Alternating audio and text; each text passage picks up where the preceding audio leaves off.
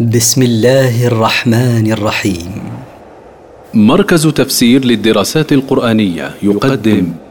المختصر في تفسير القرآن الكريم صوتيا برعاية أوقاف نوره الملاحي سورة الليل مكية من مقاصد السورة بيان أحوال الخلق في الإيمان والإنفاق وحال كل فريق التفسير والليل إذا يغشى أقسم الله بالليل إذا يغطي ما بين السماء والأرض بظلمته والنهار إذا تجلى وأقسم بالنهار إذا تكشف وظهر وما خلق الذكر والأنثى وأقسم بخلقه النوعين الذكر والأنثى إن سعيكم لشتى إن عملكم أيها الناس لمختلف فمنه الحسنات التي هي سبب دخول الجنة والسيئات التي هي سبب دخول النار فأما من أعطى واتقى فأما من أعطى ما يلزمه بذله من زكاة ونفقة وكفارة واتقى ما نهى الله عنه وصدق بالحسنى وصدق بما وعده الله به من الخلف فسنيسره لليسرى فسنسهل عليه العمل الصالح والإنفاق في سبيل الله واما من بخل واستغنى وأما من بخل بماله فلم يبذله فيما يجب عليه بذله فيه واستغنى بماله عن الله فلم يسأل الله من فضله شيئا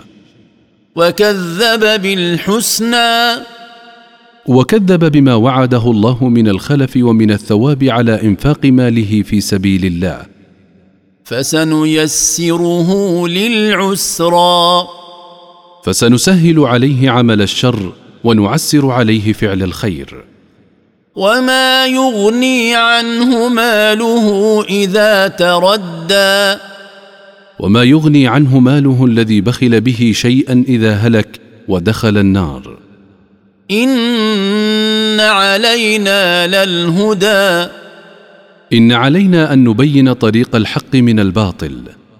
وان لنا للاخره والاولى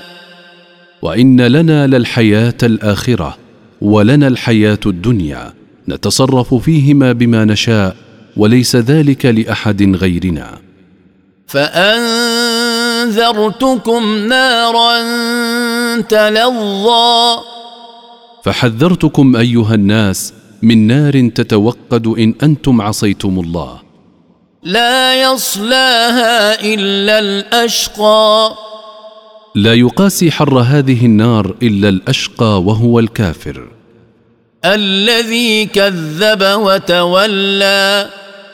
الذي كذب بما جاء به الرسول صلى الله عليه وسلم وأعرض عن امتثال أمر الله وسيجنبها الاتقى وسيباعد عنها أتقى الناس أبو بكر رضي الله عنه الذي يؤتي ماله يتزكى